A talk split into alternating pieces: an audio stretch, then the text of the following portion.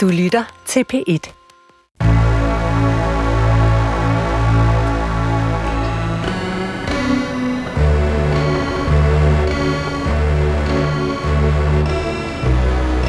ringet til Hemmeligheder på P1. Tak for din hemmelighed. Vi lover at passe godt på den.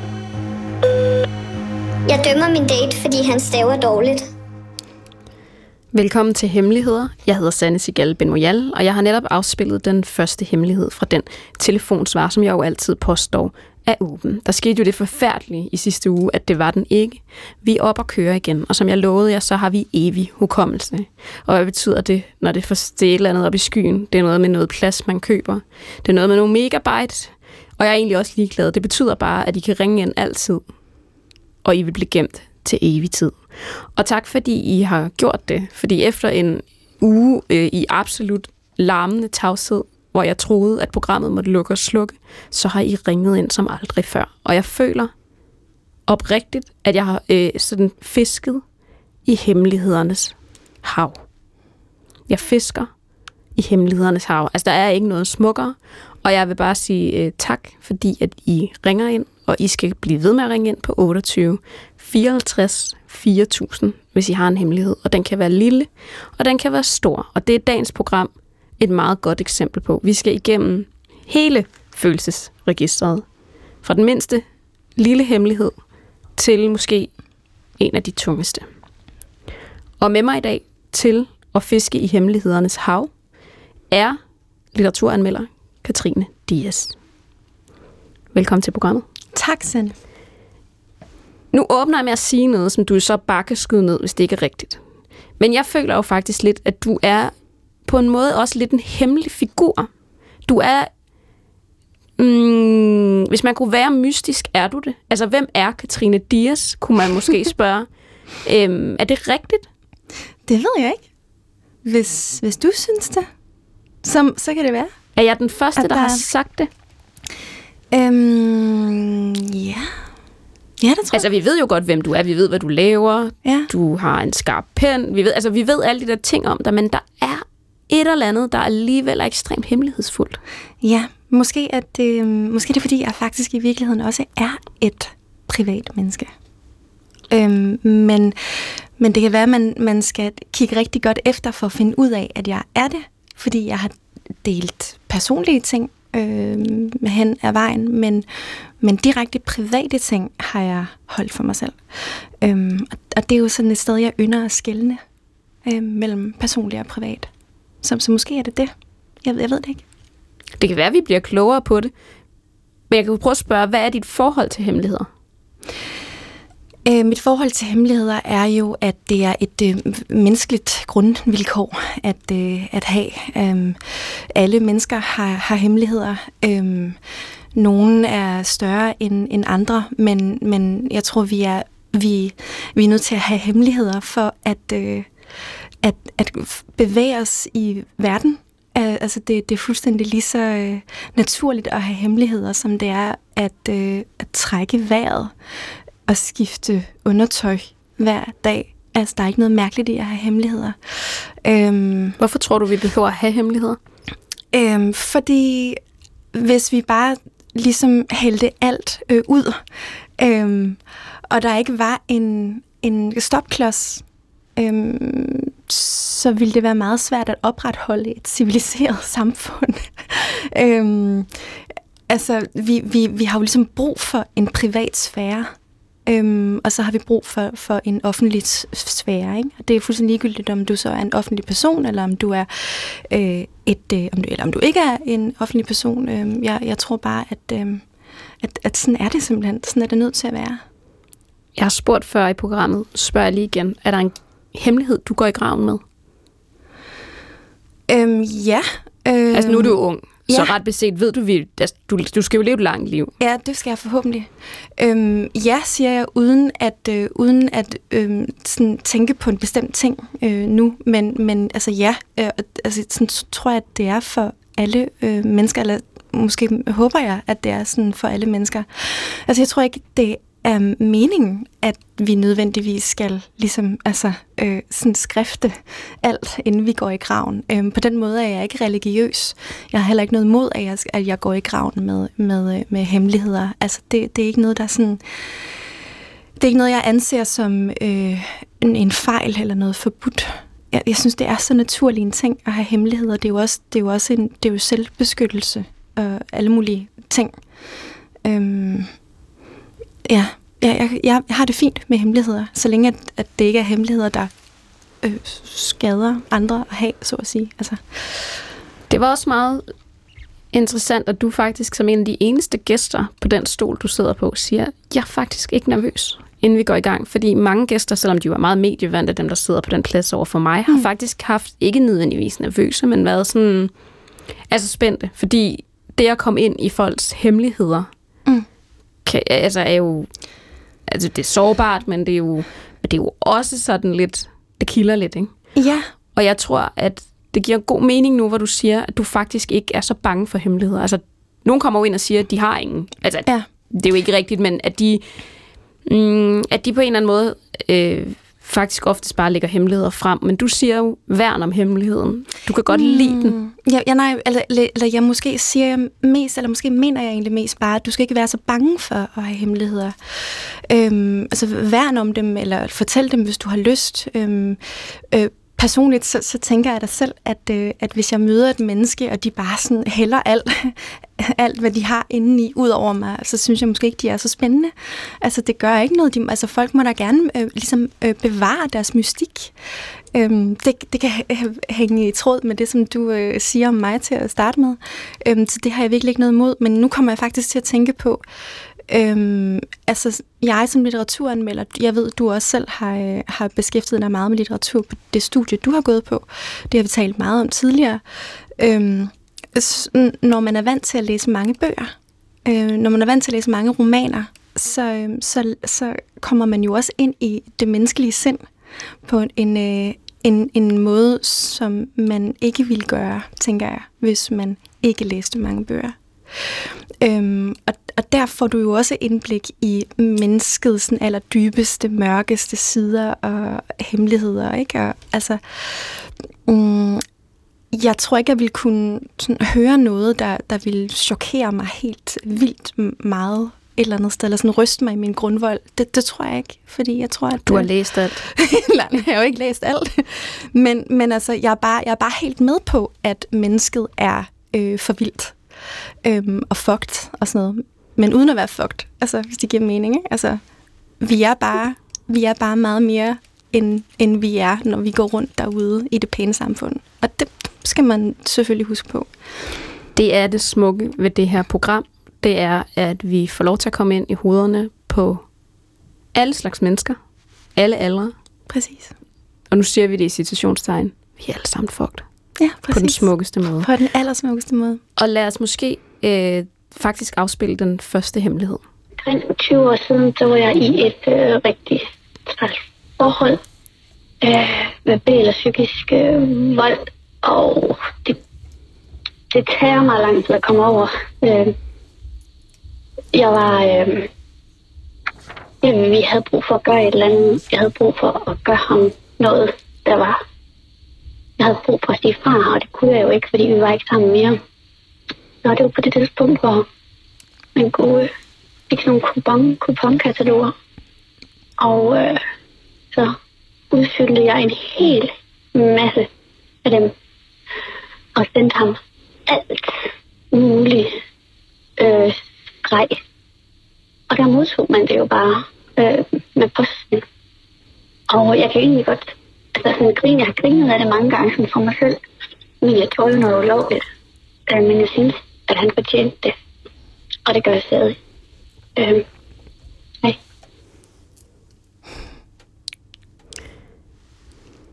Lad os måske sige velkommen til programmet.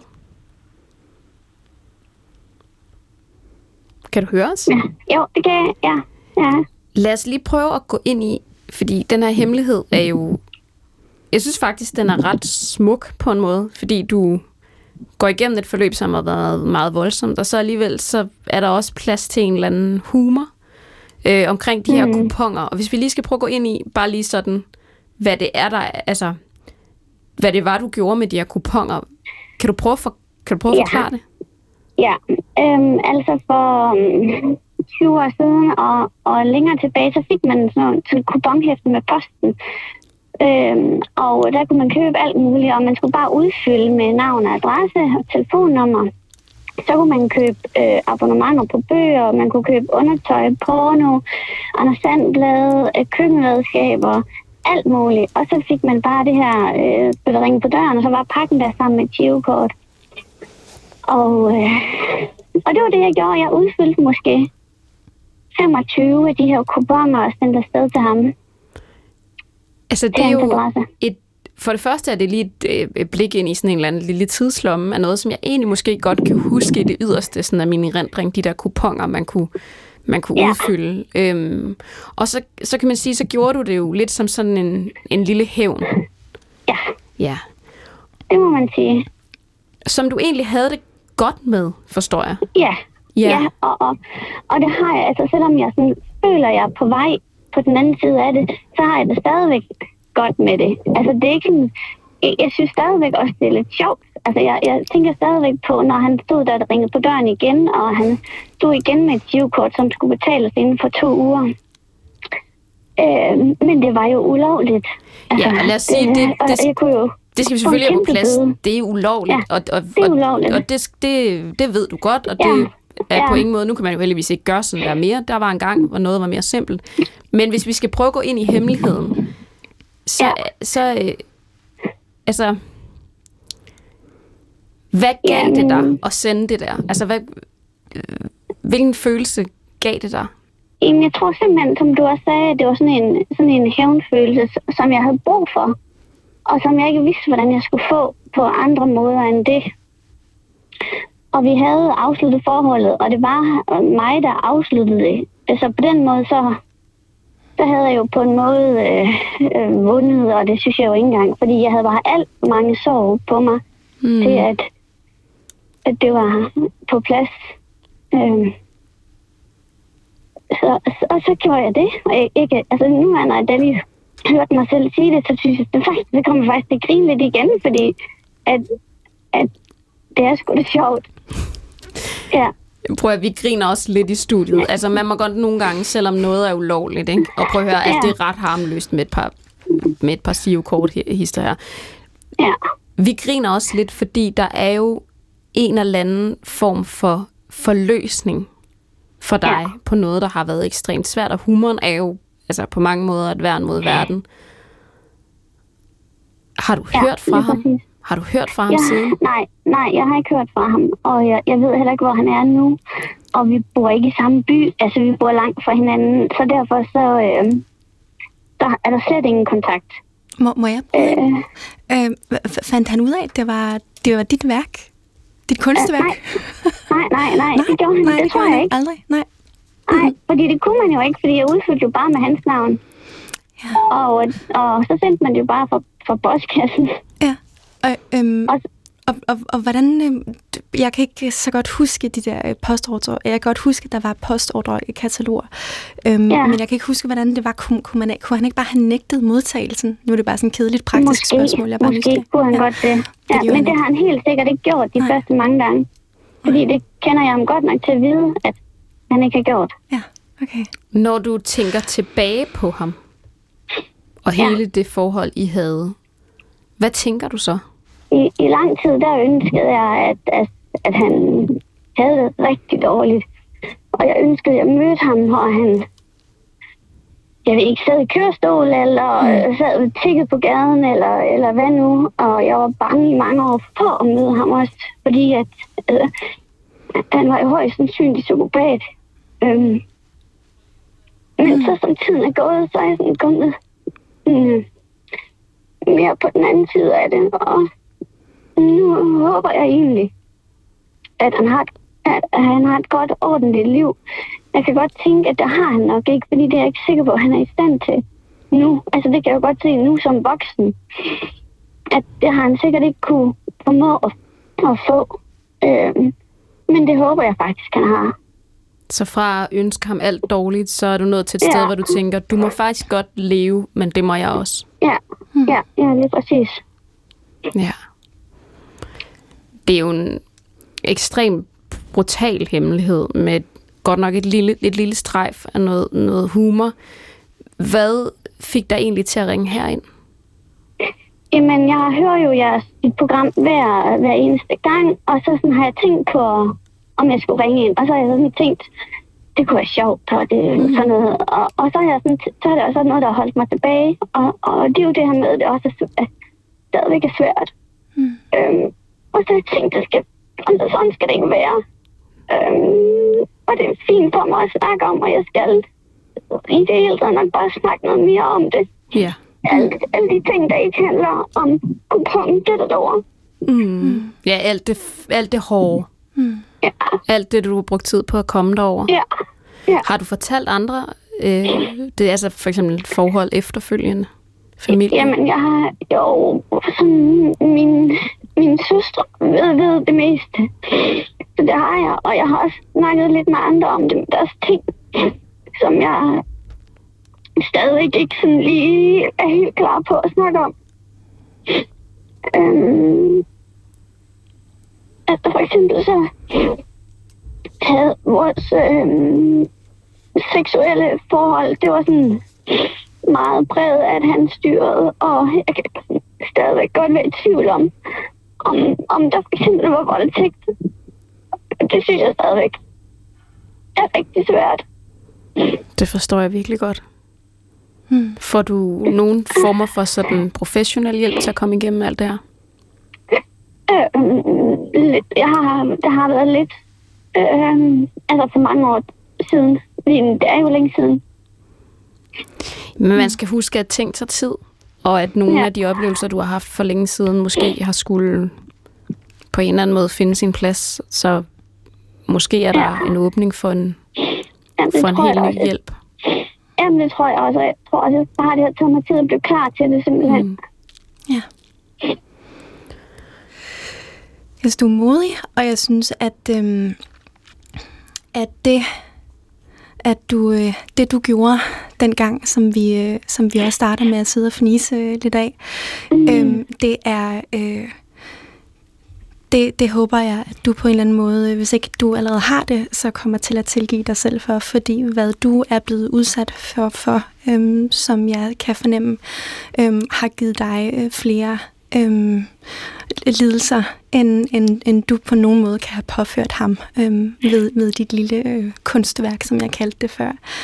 Så det håber jeg virkelig, at du vil komme derhen. Ja. Bestemt. Det tror jeg, og jeg ønsker dig alt muligt mod til at komme derhen. Jo. Tak. Vi kan mærke, du har den. Du er på vej. Du er i proces, som nogen engang sagde til mig. Sikkert, Du er i proces. Ja. Tak, fordi du ringede. Ja. Det var så lidt. Ja, tak for det. Ja, hej. Vi trækker lige vejret i studiet. Ja. Man tror jo, man får teflon og bliver sådan dyppet i noget laminat, når man sidder på den her plads uge efter uge, men det gør man faktisk ikke. Nej, det gør man faktisk ikke. Nej, hold da op. Jeg skal faktisk lige... Men det er jo også, når noget har et, lad os sige, sjovt i gåseøjnes, altså sådan et afsæt, altså kupongerne, er jo noget ekstremt håndgribeligt. Det er sjovt, det er håndgribeligt. Det er ulovligt. Det er vi helt med på. Ja. Det er ikke noget. Man kan heller ikke engang opfordre til det, for det kan slet ikke gøres i dag. Det kræver MitID og NemID og styrelser, og det er fuldstændig ligegyldigt. Det, der er vigtigt, er, som du også faktisk smukt formulerer, der er nogle ar her, som er meget større end nogen, hun nogensinde kunne påføre den person, der har gjort det her mod hende. Og derfor så tror jeg lige... vi trækker lige vejret, inden vi spiller den næste hemmelighed, for jeg kunne se, at vi begge to den gik ind under huden. Vi blev lidt berørt af det. Der er ikke nogen nem overgang. Jeg siger det bare. Altså, sådan er det ikke i det her program. Fordi jeg rangerer ikke hemmeligheder. De har ikke et nummer i den her lille butik. I den her lille hemmelighedsbutik. Fordi hemmeligheder er hemmeligheder. Og den her hemmelighed lyder sådan her. Hej. Jeg er i gang med min anden videregående uddannelse. Den første jeg tog, den var professionsrettet, og det fag, det kommer jeg ikke tilbage til. Nu tager jeg en ny uddannelse, for jeg kan ikke se mig selv arbejde ufaglært. Men jeg savner faktisk at gøre rent. Det gjorde jeg, da jeg gik på gymnasiet. Jeg kan ikke se mig selv fortælle folk, at jeg ikke har en eller anden rigtig karriere. Men egentlig så elsker jeg at skabe orden, og jeg kan lide at se de konkrete fremskridt, når man kommer og efterlader det hele pænt igen. Hej. Jeg holder så meget af, når I siger hej, og når I siger farvel, og det var det. Jeg mener det virkelig, det er det bedste, jeg ved, fordi det er det, der gør, at jeg kan høre, at I faktisk bare er altså så meget midt i livet. Ikke? Hej, min hemmelighed er farvel. Farvel igen. Og den er rigtig fin, fordi jeg tror, at alle, der har enten taget en, altså whatever, om det er en professionsbachelor, eller om det er en anden bachelor, eller det er en kandidat, eller hvad man kalder det, kender til den der følelse af at lave et andet slags arbejde. Altså et arbejde, hvor du kan se, hvor du kommer frem. Totalt. Bruge sine hænder. Have fri, når man har fri. Nej, og jeg har altid, og det kan være så kaldt en romantiseret drøm for en akademiker, men jeg har altid drømt om at stå nede i Idums parfumeafdeling. Fordi at jeg kan godt lide det job, hvor man... Altså, jeg føler altid, de var meget smukke, de der kvinder, der stod dernede. Altså, de var ekstremt smukke. Og de var altid sådan... de var virkelig godt humør. Og så sprøjtede de altid... Det var i gamle dage også. Bevares. Sprøjtede de parfume ud. Ja. Og jeg kan huske, at som barn, så tænkte jeg, at det måtte være det bedste job nogensinde. Og sådan har jeg det stadig. Jeg har sådan en romantisk drøm. Prøv at parfumefolk i Illum, ring ind, sig det ikke er det, eller et eller andet, hvis I synes, jeg gør det. Altså, men jeg mener det faktisk. Altså, det er sådan en... det er en barnedrøm for mig. Det er sjovt. Min barnedrøm er stewardesse. Ja. Og jeg stadigvæk den dag i dag, når jeg flyver, så kan jeg se på dem med sådan nogle helt store, beundrende barneøjne. Ej, tænk at være hende der. Jeg har altid haft det, ja. Gør det. Jeg skal ikke løse dit problem. Man gør det. Det her, det er faktisk en hemmelighed, der ikke nødvendigvis behøver at være en hemmelighed.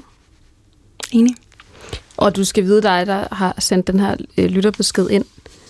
Altså, der er vitterligt ikke nogen, jeg hellere vil tale med. Nej, præcis. Fordi det er... Altså, der er også noget med, at et job er et job. Og det hele er ikke sådan noget med at avancere. Du skal bare have et job. Og det er altså ingen skam. Lad os lige tage den næste. Jeg har en hjemmekundskab i 3.-4. klasse. Der foregik det på den måde, at jeg gik på et specialskole, hvor om fredagen havde forskellige valgfag. Men nogle af os, vi havde hjemmekundskab. Vi var sådan lidt utilfredse med, at de andre ikke skulle hjælpe mig at lave mad. Og jeg blev efterladt alene tilbage med den mad, så jeg valgte simpelthen at... Hvor inden Oslo lyder i dag, så valgte jeg at spytte med mad. Gentagne gange, hvor efterfølgende de andre elever spiste maden, og jeg også selv gjorde. Ja. Yeah. Ja. Yeah. Ja. Altså, det er jo sådan noget, man hører det, og så... altså, man hører sådan noget her, og så tænker man, det sker jo aldrig. Altså, man har stået på en restaurant, man har måske brokket sig over service, og så tænker man, du spytter garanteret i min mad. Ja. Og så ved man godt, det sker ikke. Men det sker. Altså, det er en af mine værste frygter. Det er det simpelthen. Og nu har jeg lige fået bevidnet fra et rigtigt menneske, at det sker. Er det noget, du nogle gange tænker på, det der? Ja, det er det faktisk. Det er, altså, vi er ude i sådan noget, hvis jeg bestiller mad på Volt, og jeg har sådan et særligt ønske, så skal jeg lige huske at skrive en smiley på med mit særlige ønske. Ellers så synes de måske, at jeg virker sådan næsvis. Eller krævende. Og så er du bange for, at de spytter i maden. Ja, og jeg ved, at min veninde, hun har det på samme måde. Så hvis vi bestiller mad sammen, så husker vi lige hinanden på, husk lige smiley'en. Tænker du også på det, når du på... Overhovedet ikke. Du har så plantet den i mig nu, men jeg har aldrig tænkt over det. Har du også tænkt det på restauranten, for eksempel? Ikke på sådan, altså, lidt mere opskalede restauranter. Det tænker jeg trods alt ikke er noget, der... Men du står på McDonald's? Heller ikke McDonald's, der har man trods alt heller ikke sådan kontakt med køkkenet, eller hvad man kalder det. Men lad os sige, at jeg skal bestiller en kebab kl. 3 om natten. Så Og jeg kunne aldrig finde på ikke at være sød og høflig, men altså, jeg vil nok altid et eller andet sted have i baghovedet, at det er en del af den vekselvirkning, der foregår. Jeg skal også yde en form for service som kunde, eller som almindeligt menneske, der bevæger sig rundt mellem andre mennesker i det samfund, jeg lever i. Det er noget, der er præsent, ja. Så er jeg simpelthen nødt til at spille en hemmelighed mere for dig, som jeg faktisk tror, du synes... Ej, lad mig lige spille den for dig. Min hemmelighed er, at jeg er et voksen menneske, der stadig godt kan lide at spise bussemand. Ja. Så skal jeg vide, hvor du er på den. Om jeg spiser bussemand? Også gerne det. Nej, det gør jeg ikke. Men hey, jeg dømmer ingen. Hvis de synes, at deres bussemænd er lækre, så skal de bare go nuts. Altså. Du havde det dårligere med spyttet? Ja, det havde jeg. Altså, det kan ikke røre mig, om et menneske spiser deres egen bussemænd. Men det kan jo røre mig, at jeg ved nu, at en af mine værste frygter, der er, at nogen kan finde på at spytte i maden, de laver til nogle andre. Ja. Det kan i princippet komme til at have noget med mig at gøre på et tidspunkt. Ja. Det er en af Katrines værste. Det er sådan en form for idiosynkrasi også, ikke? Altså det er sådan, det hele vender sig, og man... Nå. Ja. Ja. Det var også bare det var bare en lille ekstra hemmelighed, jeg synes, vi skulle have med. Fordi jeg tænkte, at nu, når vi var nede af den vej... I den kulinariske afdeling. Mm. Vi har en hemmelighed mere, som er en af de der hemmeligheder, hvor vi igen lige skal tænke over, hvordan vi tager imod den. Mm-hmm. Sådan tænker jeg, at jeg vil lægge op til den. Og så tænker jeg, at jeg vil spille hemmeligheden først, og så har vi lytteren med på telefon. Min hemmelighed er, at jeg blev voldsat af min onkel, da jeg var 11 år. Og jeg har prøvet at tale med min mor om det, men hun lader som om hun ikke ved det, selvom jeg ved, at hun ved det. Det er min hemmelighed. Velkommen til programmet. Hej. Hej. Først skal vi lige sige, at vi er meget, meget glade for, at du er igennem, og at vi tager det lige så stille, og vi tager det i det tempo, du sætter. Okay. Hvornår dukker det her ligesom op i din erindring? Det gjorde det for 30 år siden, da jeg var nået til en alder, hvor jeg begyndte at blive voksen, kan man sige. Så jeg begyndte at kigge mere og mere på det. Forstå, hvorfor jeg havde handlet, som jeg havde handlet i mit liv. Og jeg kunne pludselig se et samspil imellem den hændelse og min eget reaktionsmønster. Vi har tit haft lignende hemmeligheder i programmet, hvor nogen har været meget i tvivl om det har været reelt, altså om det virkelig har været sådan, som de har husket det, eller måske har de kun husket glemt. Har det også været sådan for dig? Jamen, det var helt lige efter det skete, og op igennem teenageårene og ungdomsårene, der fornægtede jeg det. Altså, jeg troede for eksempel min mavepine og alle de andre ting, jeg havde, at det var skyldes en eller anden deformitet eller et eller andet, der var i vejen med mig. Og du huskede ikke den rigtige hændelse? Fortrængte den? Jeg har fortrængt den, fordi jeg har hele tiden følt sådan ubevidst udstødelse fra familien, hvis jeg begyndte at komme ind på det. Så... Jeg tror, at vi mennesker, vi er bange for at blive udstødt fra grupperne, eller fra gruppen, familiegruppen. Ja, så du har gjort dit forhold sammen på det hele, og så har du ligesom offret dig selv, eller din egen historie? Ja, det må jeg have gjort, fordi det var lige pludselig, da jeg sådan blev lidt ældre, altså kom op i 30'erne, at jeg...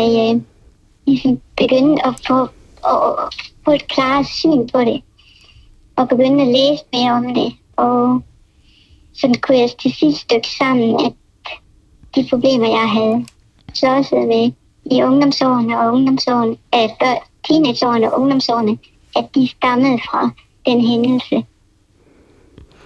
Og hvornår begynder du så at ligesom konfrontere din mor, altså eller starte samtalen op med din mor? Det er først her for nylig. Det er først,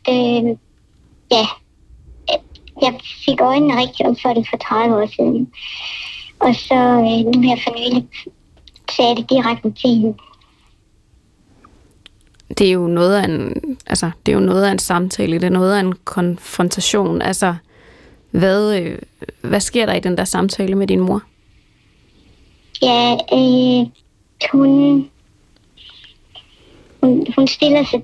Jeg kan mærke, at hun stiller sig tvivlende, og jeg føler en tydelig afvisning.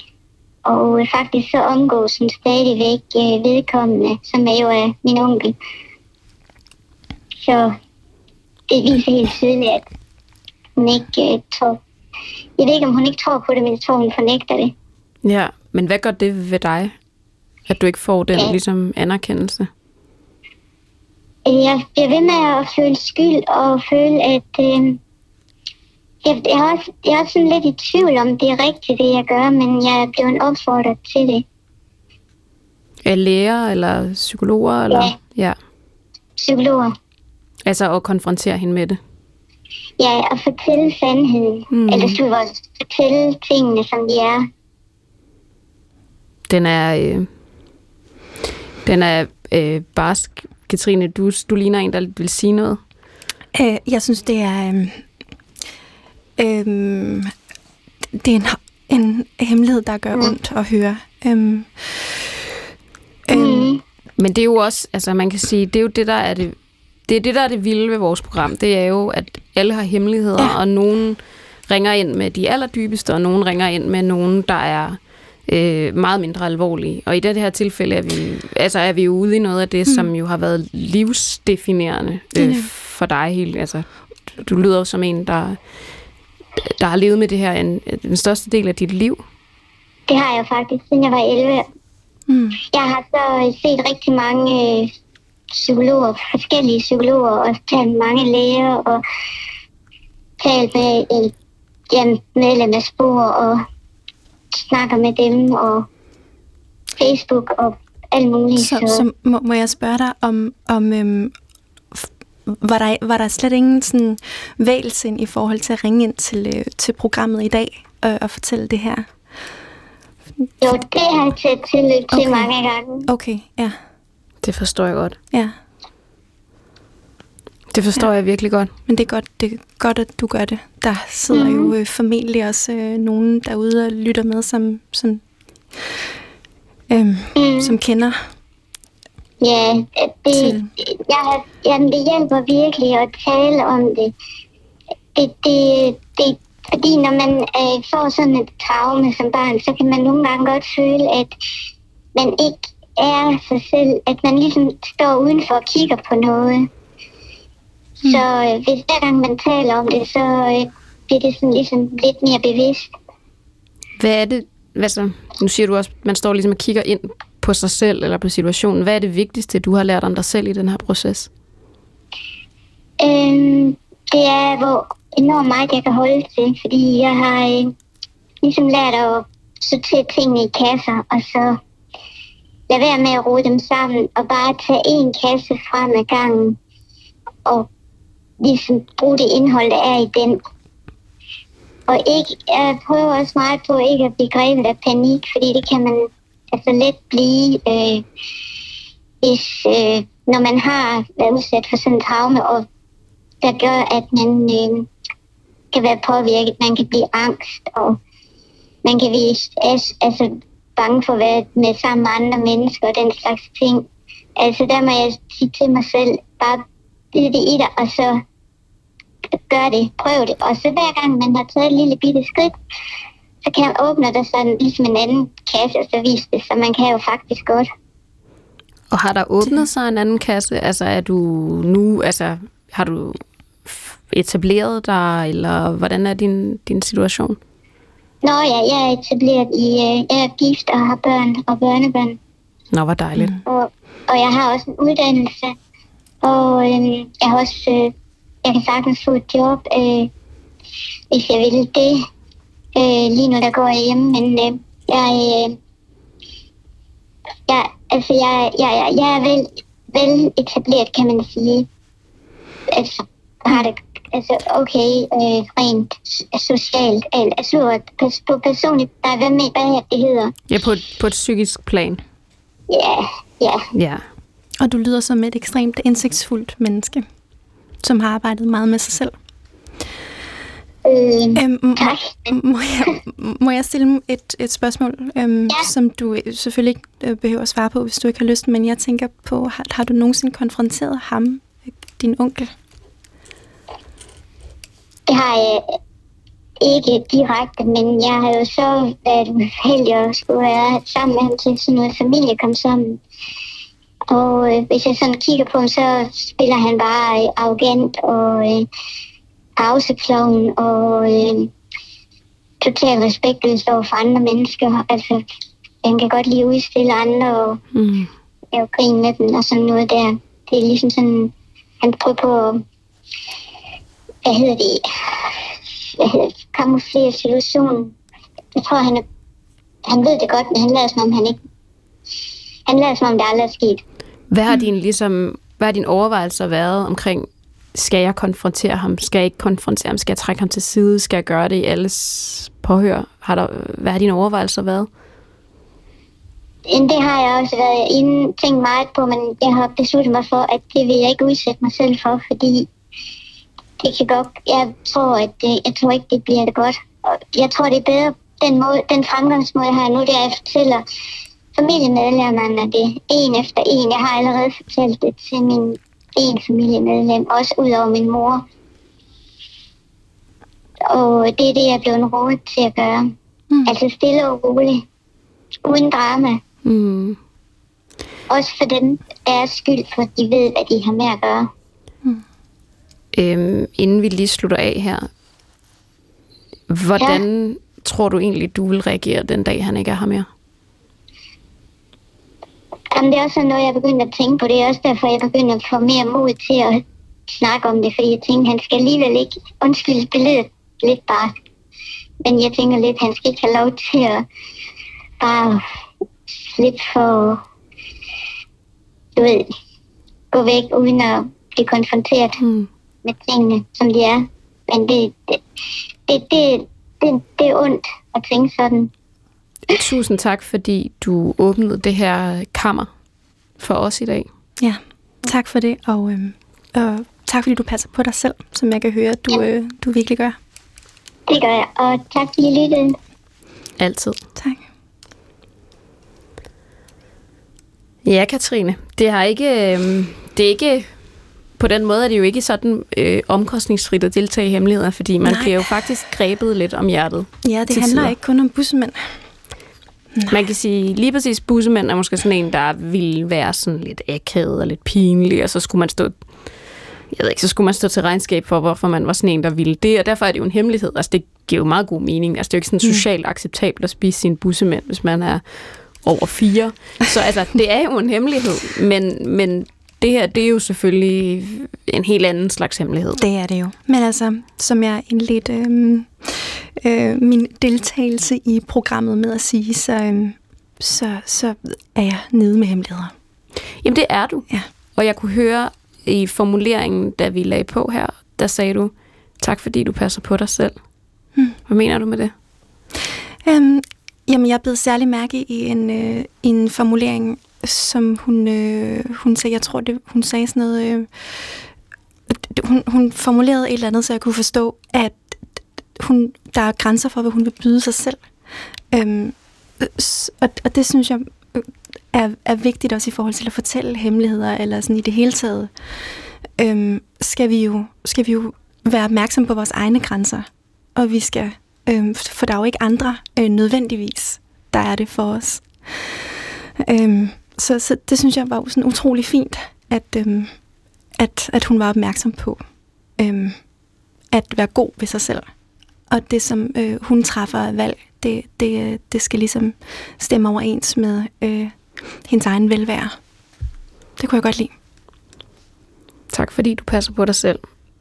Det vil vi i hvert fald sende hende videre ud i verden med. Vi skal jo også nå til det punkt, hvor vi skal, jeg skal ikke med fortælle din hemmelighed, fordi jeg aner ikke, hvad det er, men jeg glæder mig meget. Jeg kan høre, det er ikke noget med bussemænd, og det er så heller ikke din angst for, at folk spytter i maden, men den skal vi også have fortalt, men jeg tænker, vi tager lige så programmets sidste hemmelighed, inden du fortæller din. Hej. Min hemmelighed er, at det faktisk ikke var et uheld, men var lidt med vilje, at jeg blev gravid som 15-årig. Jeg beholdt barnet. Ja, det var ikke et uheld. Mm-hmm. Sådan tror jeg jo altid, man antager. Hvis folk bliver gravid som 15-årig, så tænker man, Gud i himlen, hvad er der dog hent der? Ja. Og jeg har tit overvejet, der har jo været sådan et meget, meget kendt program, der hed De Unge Mødre. Mm. Som folk har siddet og svælget lidt rundt i og tænkt, godt, det ikke er mig. Men jeg må jo indrømme, at jeg synes jo ikke, det har noget med alder at gøre. Jeg tror, du kan være verdens dårligste mor, når du er 43, og du kan være verdens dårligste mor, når du er 19. Så jeg har altid haft lidt sådan en aversion mod det der med at prøve at rangere gode og dårlige møder efter alder. Det er jo vanvittigt. Mm. Men vi siger det jo altid, det kan jeg godt forstå det, fordi man tænker, du har hele livet foran dig, og 15 er ekstremt ungt, lad os være ærlige. Men det er bare meget interessant, ikke? Altså den stigmatisering, det er jo derfor, det her det er en hemmelighed. Ja. Man kan jo ikke sige som 15-årig, jeg vil faktisk gerne have det her barn. Nej, det er det ikke. Altså, fordi så vil du ikke have en professionsbachelor. Ja. Og så vil du ikke have så vil du ikke bare have et job. Så vil du ikke få en karriere, hvor du kan avancere. Mm. Så kan du ikke indgå i alle de ting, som alle vi andre synes er fint, hvis du får et barn, når du er 15. Mm. Det er det, der ligger i det. Ja. Men altså, nu kan hun sige det. Ja, nu kan hun. Vi ved ikke, hvor gammel hun er nu. Men altså, det er jo også det her med, når man er 15, så man kender jo ikke rigtig livet. Man ved jo ikke rigtig, hvad ansvar er. Man er stadigvæk et sted, hvor man er ved at lære konsekvenser, hvad det vil sige, konsekvenser af ens handlinger osv. osv. Altså listen er lang over ting, man bare ikke ved, når man er 15.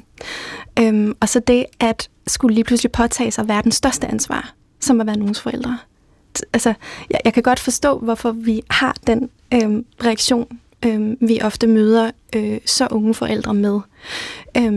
Men altså, så snart et barn er kommet til verden, så handler det jo et eller andet sted også bare om at tænke på det barns ve og vel. Og så må det være det, der er vigtigst. Og der kan en mor på 15 i princippet også vise sig at være en kærlig mor.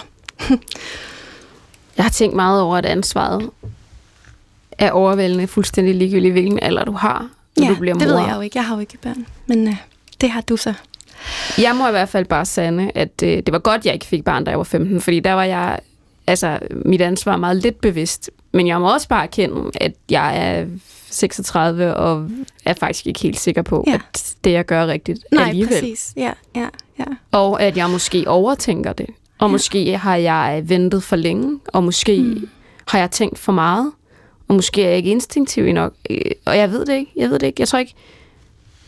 Men tænker du ikke også, at alle mødre, du nogensinde har hørt om, at tale om at være mor, har det på samme måde? 100%. Og det er derfor, jeg synes, den her hemmelighed skulle med, fordi jeg tænker, her har du at gøre med en, som måske kigger tilbage, det ved vi jo ikke. Det kan også være, at personen kun er 16 og barnet er et år, vi ved det ikke. Men en, der ringer ind og siger, det her, det var ikke et uheld. Jeg vil gerne have det her barn. Mm. Jeg vil gerne tage det her ansvar. Vi aner ikke, om hun har kunnet tage det. Det kan være, hun har taget det på flotteste vis. Men jeg kan godt lide den.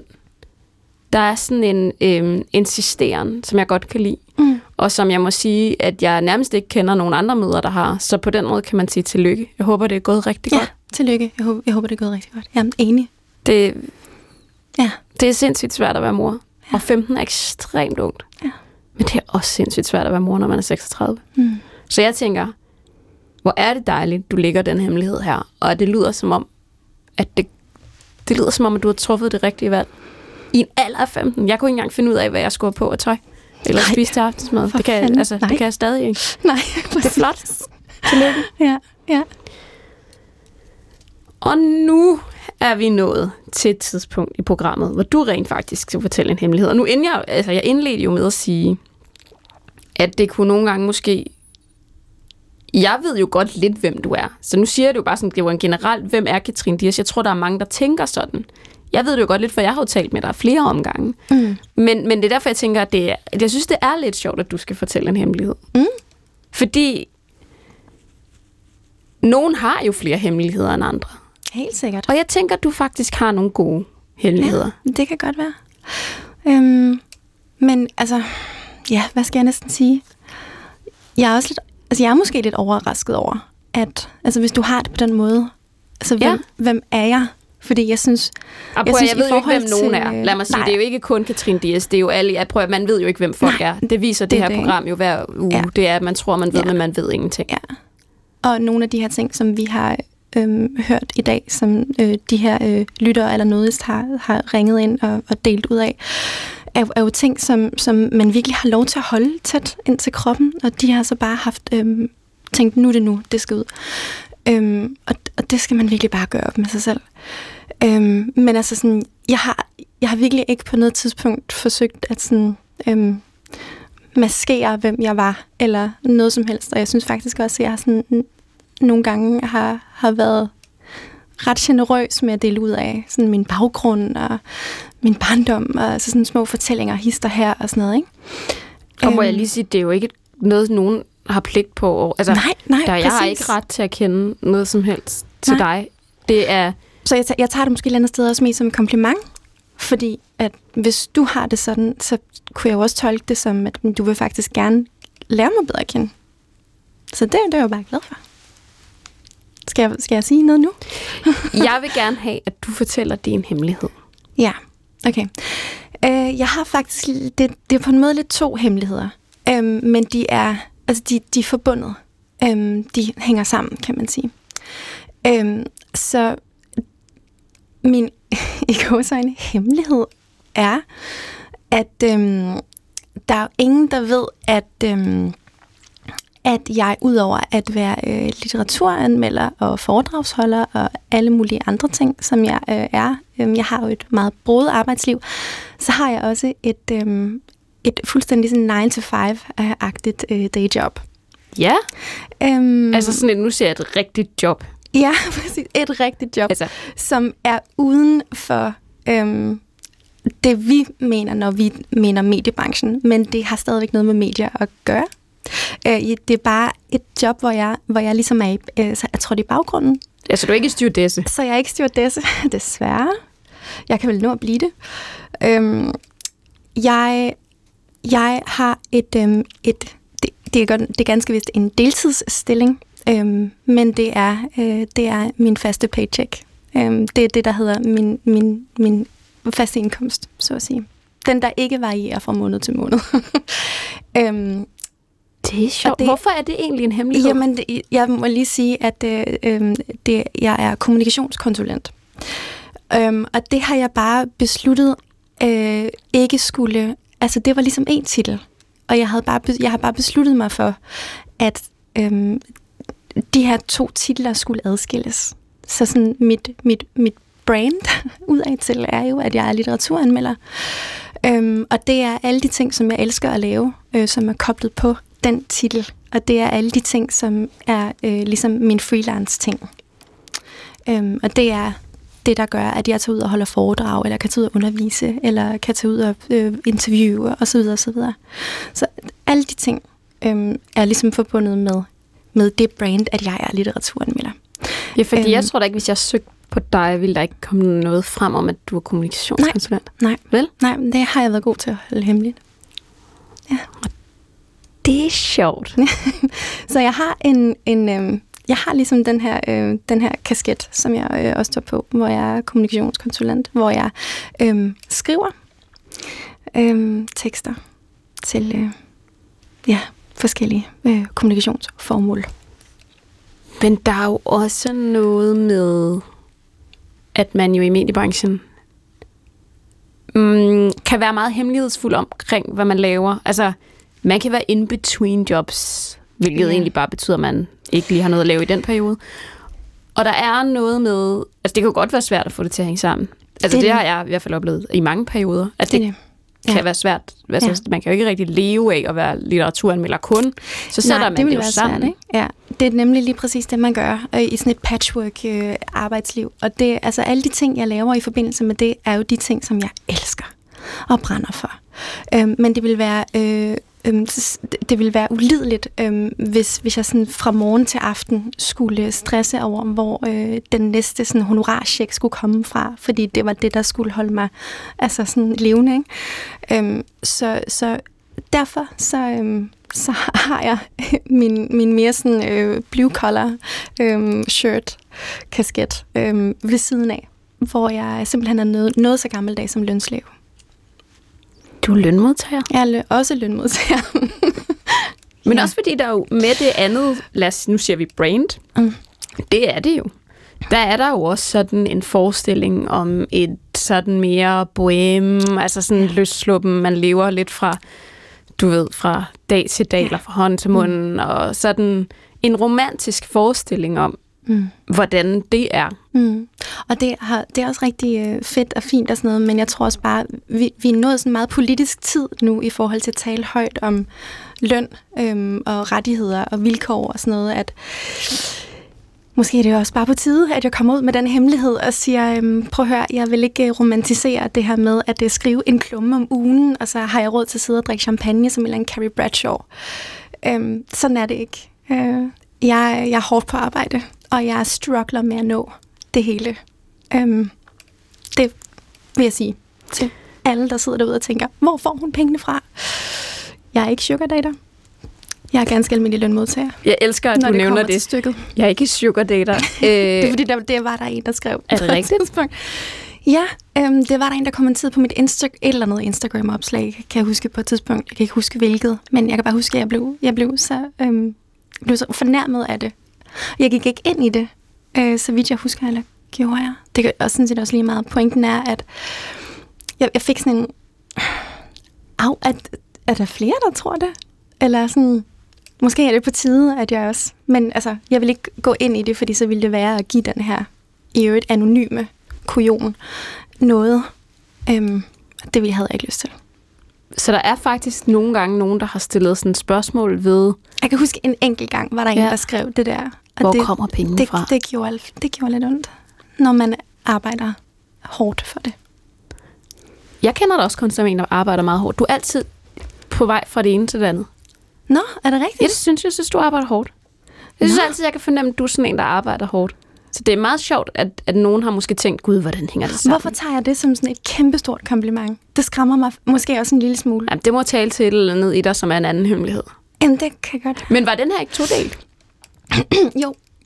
Jo, det her det var en todelt hemmelighed. Nu kommer anden del. Anden del af hemmeligheden er, at jeg jo i årevis har hated lidt, eller sådan randet lidt mod influencer. Og det gjorde jeg sådan særligt for nogle år tilbage, hvor jeg sådan tit var ude at skrive, at sådan forskellige steder, at jeg skulle fandme ikke kaldes influencer og sådan noget. Og det blev, som jeg nogle gange blev, fordi at jeg havde mange følgere. Og jeg gik altid sådan stærkt i forsvar. Hold op med at kalde mig influencer. Og det er så det, min anden del af hemmeligheden er, at jeg faktisk i virkeligheden jo slet ikke hader influencers. Jeg beundrer dem og misunder dem. Og tænker, at i virkeligheden så er det dem, der har regnet den ud. Og jeg har sådan en våd drøm om at sige fuck det og blive fuldtidsinfluencer. Sådan at jeg kan få tid til at skrive de der bøger, der sådan er halvt færdige, som jeg aldrig nogensinde får gjort færdige, så længe at jeg ikke har tid. Hvad holder dig fra at gøre det? Jamen altså, fordi jeg tænker også, der er mange måder at være influencer på. Altså, jeg har også lavet betalt samarbejder med for eksempel Podimo om en feministisk podcast og litterært arrangement på Vega og sådan nogle ting. Sådan nogle betalte samarbejder har jeg faktisk lavet. Men er det i virkeligheden lidt det samme som hende, der gerne vil gøre rent? At det er blikket udefra, der holder dig fra at gøre? Jeg sad faktisk og tænkte præcis på det, at det var en del af den hemmelighed, jeg skulle til at fortælle senere. Ja, altså måske er det. Jeg vil ikke bryde mig om, at influencer var min primære titel. Og det er jo det her med, hvor sindssygt meget, eller hvor sindssygt vigtigt det er for mig med branding. Så jeg vil jo gerne brande mig selv på, at jeg er litteraturanmelder. Jeg skriver om litteratur, jeg tid taler om litteratur, jeg alle de her ting. Og du er bange for, at det ene udelukker det andet? Ja, men måske er det mere fordi, at jeg ikke har set eksempler på nogen, der ligesom kan rumme den sådan, det, som jeg opfatter som en lille smule modsætningsfyldt.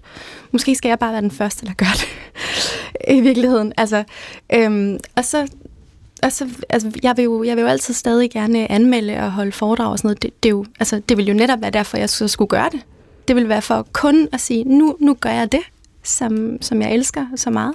Og så får jeg skrevet de der bøger, som ligger der og glor hånligt på mig på computeren som nogle evighedsstirader. Det kunne jeg godt drømme om. Ja. Måske skal du bare være den første, der gør det. Og så vil jeg sige litteraturanmelder og måske influencer. Tusind tak, fordi du kom, Katherine Diez. Det har virkelig været en fornøjelse. Og tak, fordi I lyttede med.